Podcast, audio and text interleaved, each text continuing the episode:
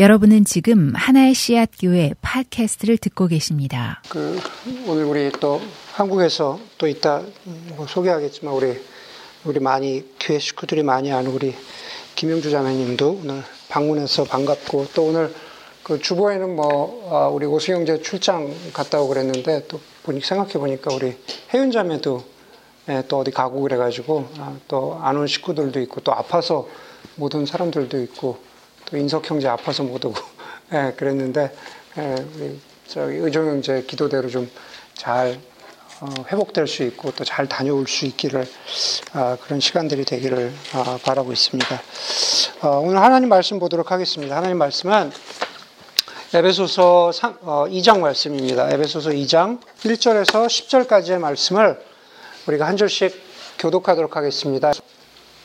아주 잠깐 한 15초 동안 여러분들한테 어, 시간을 드릴게요. 뭐라냐면 어, 나는 요즘에 이런 상상을 하고 있다. 한번 생각해 보세요. 내가 요즘에 어떤 상상을 하고 있지? 네. 저는 요즘에 이런 상상을 합니다. 저는 요즘에 뭐 크게 뭐 벗어나지 않죠 제 삶에서 어, 이번 여름에 어디 트레일을 걷고 있을까? 제 이런 상상을 해보게 됩니다. 또 이런 상상도 한번 해봐, 해보게 돼요. 아, 사람이 망가지지 않을 정도로 복권에 당첨되면 어떨까? 결국엔 내가 망가지지 않을 정도로 사실 뭐 저는 복권이란 걸 한 번도 사본 적은 없지만 사람이 망가지지 않을 정도로 복권에 당첨되면 그건 얼마고 그돈 가지고 뭘 할까 이런 상상을 해보게 되죠. 뭐 주로 이제 상상도 하고 얘기도 하지만 아내랑 같이 차를 타고 뭐 여기도 갔다가 저기도 갔다 그 road trip하는 그런 상상을 예, 또 해보기도 합니다. 아주 가끔이지만 어, 마지막으로 여러분들하고 나눌 거는 아주 가끔이지만 이런 상상을 해봐요. 저희 아들이 백인 여자친구를 데리고 와서 결혼한다 그러면 어떤 표정을 지을까? 아, 그런 그런 좋아야 할지 좋아야 될지 어때야 될지 하는 그런 상상을 예, 한번 해보, 해보곤 합니다. 근데 곰곰이 생각해 보면은 아, 저나 여러분이나 무엇이 되고 싶다라는 상상은 요즘에는 참 많이 안 하는 것 같아요. 이제 뭐 제 나이쯤이라고 얘기하진 않고 사람들이 철이 들고 성인이 되니까는 어, 나는 뭐가 되고 싶다라는 상상은 어렸을 때보다는 많이 하지 않, 않지 않나라는 생각을 해요. 가령 대통령이 되고 싶다든지, 혹은 나는 정말 큰 회사의 CEO가 되고 싶다든지, 혹은 뭐 목사인 저는 정말 뭐 몇만 명 되는 교회에 내가 담임 목사가 되고 싶다. 그런 상상은 어, 많이 하지 않는 것 같아요. 그런 얘기를 많이 들어본 적은 없는 것 같아요. 왜일까 생각을 해보면은 그 자리가 주는 무슨 유익보다는 뭐 내가 무엇이 되어서 그 자리에 앉음으로 말미암아서 갖게 되는 책임이라든가 혹은 부담감의 무게가 얼마나 큰지를 알기 때문이 아닐까라는 그런 생각을 합니다. 아, 여러분들이 우리가 많은 경우에 어, 성인이 되어서 하는 상상의 많은 것들은 우리가 누릴 수 있는 것, 뭐 휴가라든가 쉼이라든가 12시간 잔다든가 육아의 부담을 던다든가 어, 삶의 잔잔한 행복들, 뭐 자녀가 잘 성장해 준다든가 어떤 뭐 뜻하지 않은 내 삶에서 어떤 업적이나 성취가 있다든가 그런 어떤 기쁨들 그런 것들을 상상하게 되거나 혹은 뭐 아까 얘기한 대로 어, 잘 벌어지지 않는 일이지만 어, 복권에 당첨되면 어떨까라는 그런 그런 상상들을 어, 해보게 되는 거죠. 사람에 따라서는 불행이라든가 혹은 닥쳐올 고생이라든가 어려움을 상상하는 혹은 미리 걱정하는 그런 사람도 있지만 대개 우리가 떠올리는 상상 혹은 상상력이라고 이미지네이션이라고 했을 때는 그것은 아무래도 밝고 행복한 쪽을 상상하기 마련이죠. 그런데 그런 여러 가지 상상들 가운데에서 우리는 그리스도인으로서 이런 상상을 한번 해보셨는지 모르겠어요. 어떻게 하면은 내 삶은 정말 의미 있을까?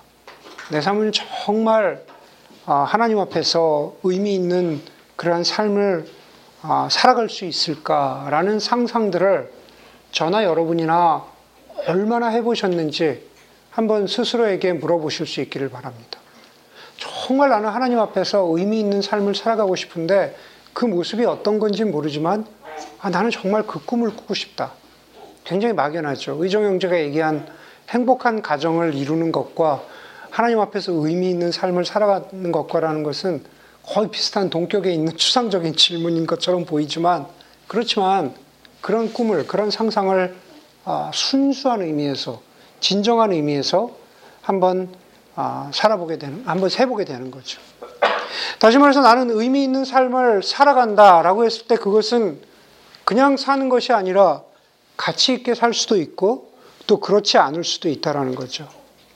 오늘 우리가 읽은 짧은 구절이지만 그 10절 가운데에는 살아간다라고 하는 그 두 단어를 통해서 그것을 두 가지로 나누어서 어, 우리에게 비교해 주고 있는 것을 볼 수가 있습니다.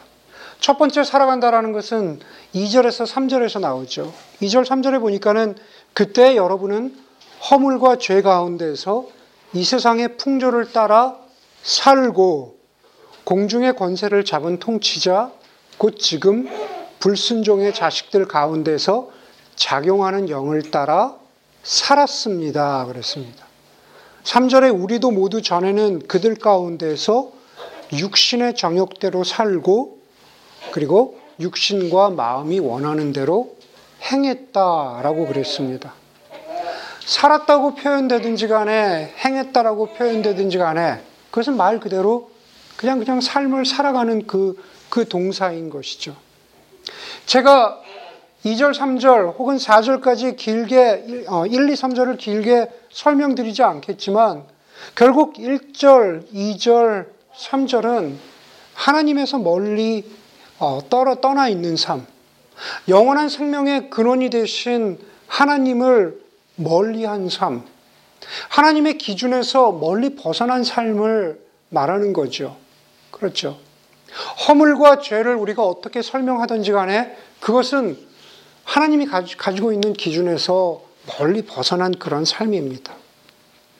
만약에, 만약에 그리스도인이면서 변화와 성숙을 추구하지 않는 삶이라면, 만약에 나, 내 자신을 그리스도인이라고 이야기하면서 정말로 하나님 안에서 의미 있는 삶을 살아보겠다라는 그러한 마음의 상상, 마음의 바램이 없다면, 정말 내 자신을 그리스도인이라고 말하면서 오늘 본문에 나오는 것처럼 세상에 그냥 풍조라 그러죠. 세상의 가치관대로, 그냥 육신대로, 마음에 혹은 생각에 뜻하는 대로 하나님이 없는 그런 삶을 살아간다면 정말 나는 누구인가? 라는 근본적인 성찰을, 나는 누구인가? 라는 근본적인 질문을 하게 된다라는 겁니다. 그런, 그런 살아가는 삶에 대해서 오늘 본문은 전반부에서 이런 삶을 사는 사람도 있다라고 보여줍니다. 그리고 또 다른 삶을, 또 다른 삶을 보여줍니다. 또 다른 종류의 삶은 10절 마지막에 나와 있는 그런 것과 같은 삶이죠. 하나님께서 이렇게 미리 준비하신 것은 우리가 선한 일을 하며 살아가게 하려는 것입니다. 그랬죠. 똑같은 단어입니다. 똑같이 한국말로 똑같은 단어가 아니라 사도 바울은 똑같은 단어를 앞뒤와 앞과 뒤에 배치하면서 두 종류의 예, 틀린 삶을 우리에게 보여주고 있는 겁니다. 그것은 분명히 하나님을 모르던 삶과 하나님의 은혜로 구원받은 이후의 삶, 다시 말해서 살아감을 비교하라는 것이죠.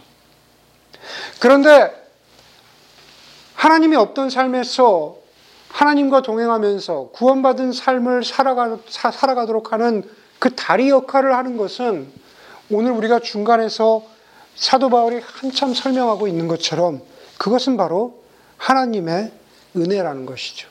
하나님의 은혜입니다. 여러분, 오늘 설교의 제목에 빗대어서 이야기하자면 우리는 하나님의 은혜를 그저 그냥 하나님의 선한 일이라고 할 수 있습니다. 하나님이 하신 선하신 일, 하나님이 하신 선하신 일을 그냥 하나님의 은혜라고 표현할 수 있다라는 겁니다. 그 일을 바로 그렇게 4절에서 어, 8절까지 길게 풀어서 은혜가 무엇인지에 관해서 설명하고 있습니다.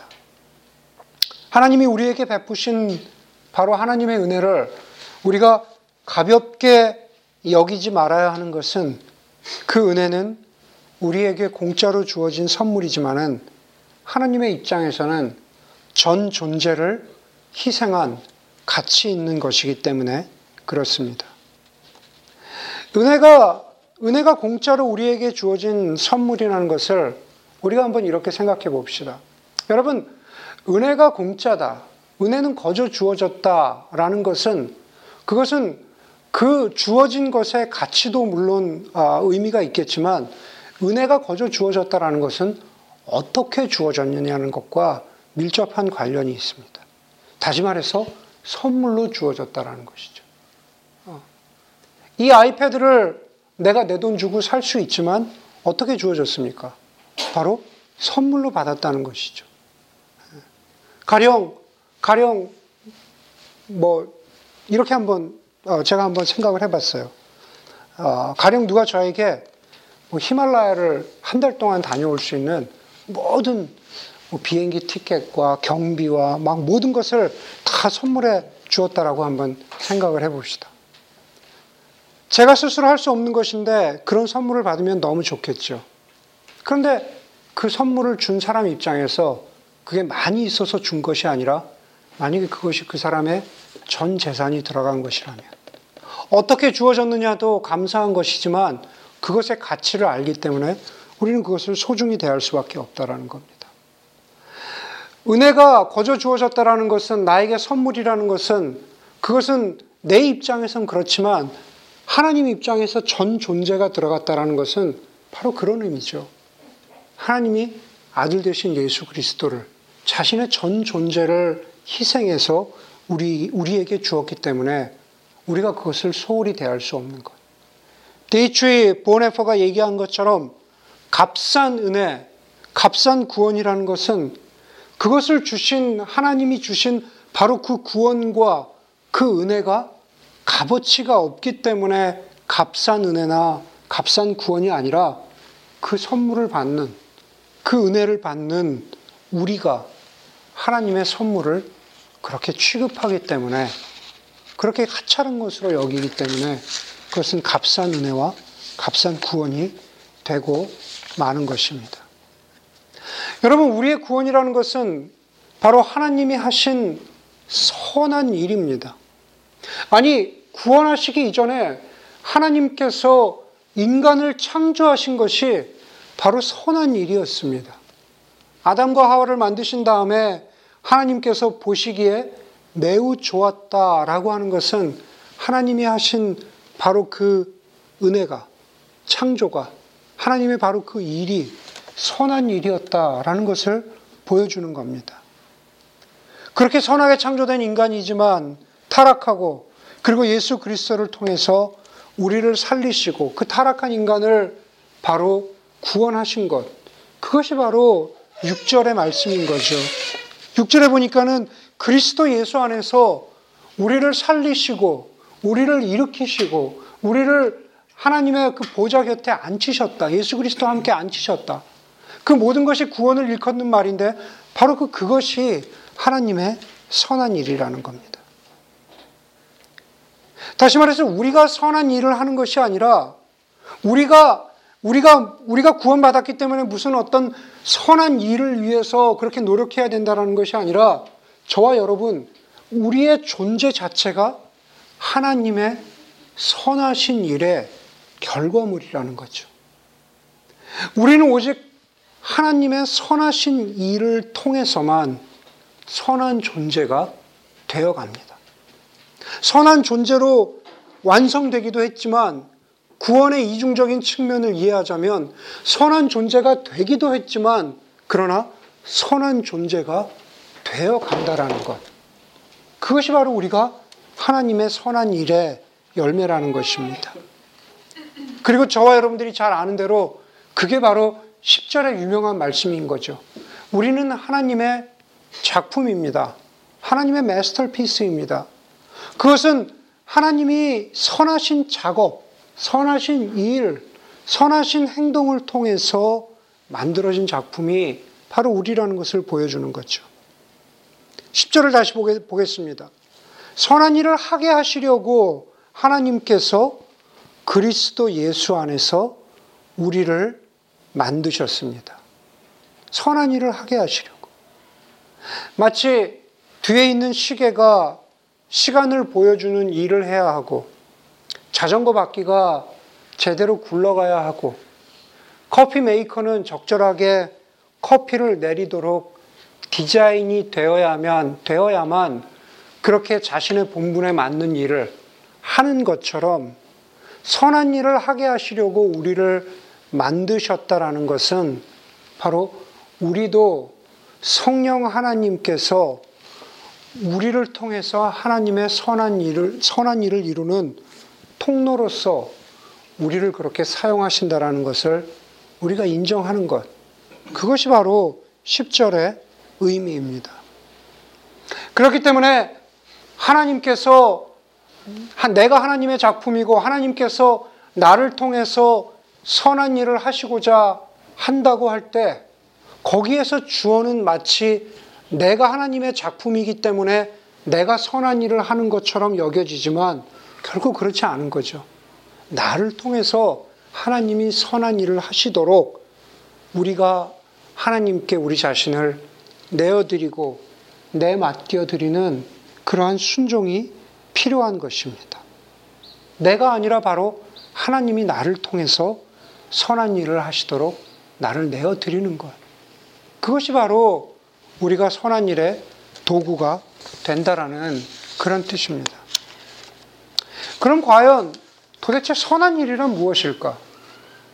도대체 선한 일이란 무엇일까라는 질문을 하게 됩니다. 하나님이 나를 창조하시고 나를 구원하신 게 선한 일이고 계속 그 선한 일을 하시기를 원한다면 선한 일은 무엇일까라는 질문을 갖게 됩니다. 유진 피러스는 선한 일이 아닌 두 가지를 먼저 이야기합니다. 선한 일, 선한 일이 왜곡되면 이렇게 될 수 있다라는 것을 먼저 지적합니다. 첫 번째는 우리가 일에 대해서 갖게 되는 세속주의적인 경향이라고 그랬습니다. 정확하게 그대로 표현하자면 세속주의는 일 자체를 너무 낭만적으로 바라본다라고 했습니다. 어려운 말이죠. 일을 낭만적으로 바라본다.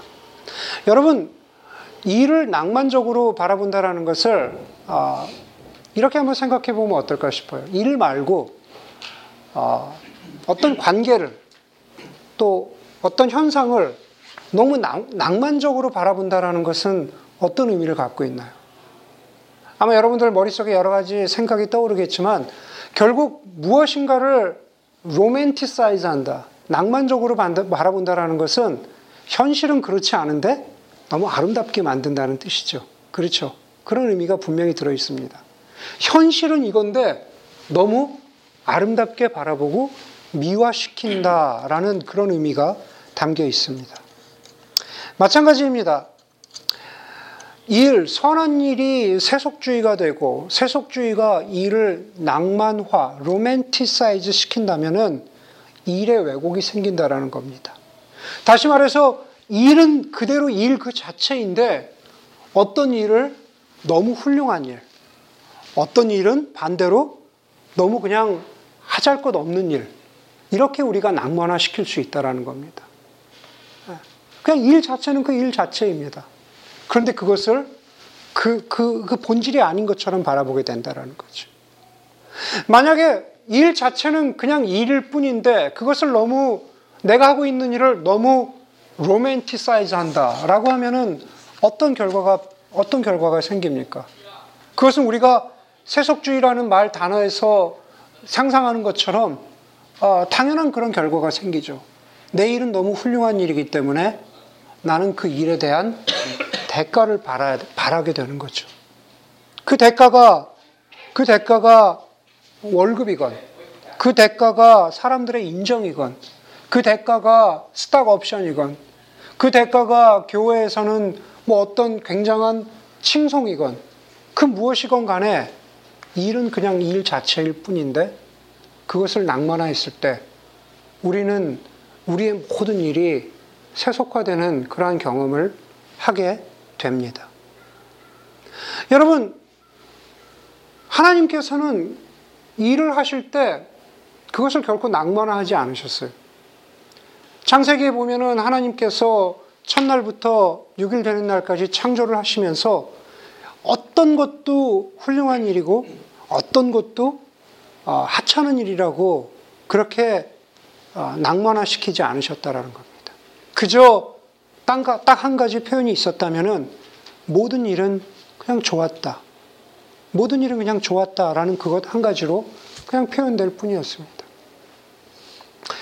일이라는 것이 선한 일이라는 것이 왜곡되면 또 다른 모습은 우리가 잘 아는 대로 경건주의라는 그러한 모양으로 나타나죠. 그것은 특히 종교의 서클에서 우리가 경험하게 되는 거죠. 교회 안에서 이루어지는 혹은 종교라는 이름으로 이루어지는 많은 일들을 선한 일로만 디파인 하는 거죠. 우리가 많은 그리스도인들이 갖게 되는 착각과 오해인 거죠. 우리는 하나님의 작품이고 우리는 하나님의 선한 일을 하기 위해서 지어졌다라고 하는 것을 그냥 종교적인 영역에만 가두는 겁니다. 전도를 열심히 해야지. 교회를 열심히 섬겨야지. 그냥 그냥 그런 것으로 경건주의적인 일로만 그것을 가두어 버리게 되는 것. 그냥 교회에서 좀 착한 말을 좀 하는 것. 남에게, 남에게 nice하게 대하는 것.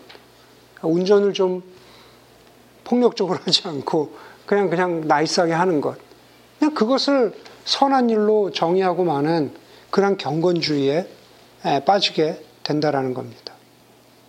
바로 그런 그런 왜곡들, 선한 일의 왜곡들.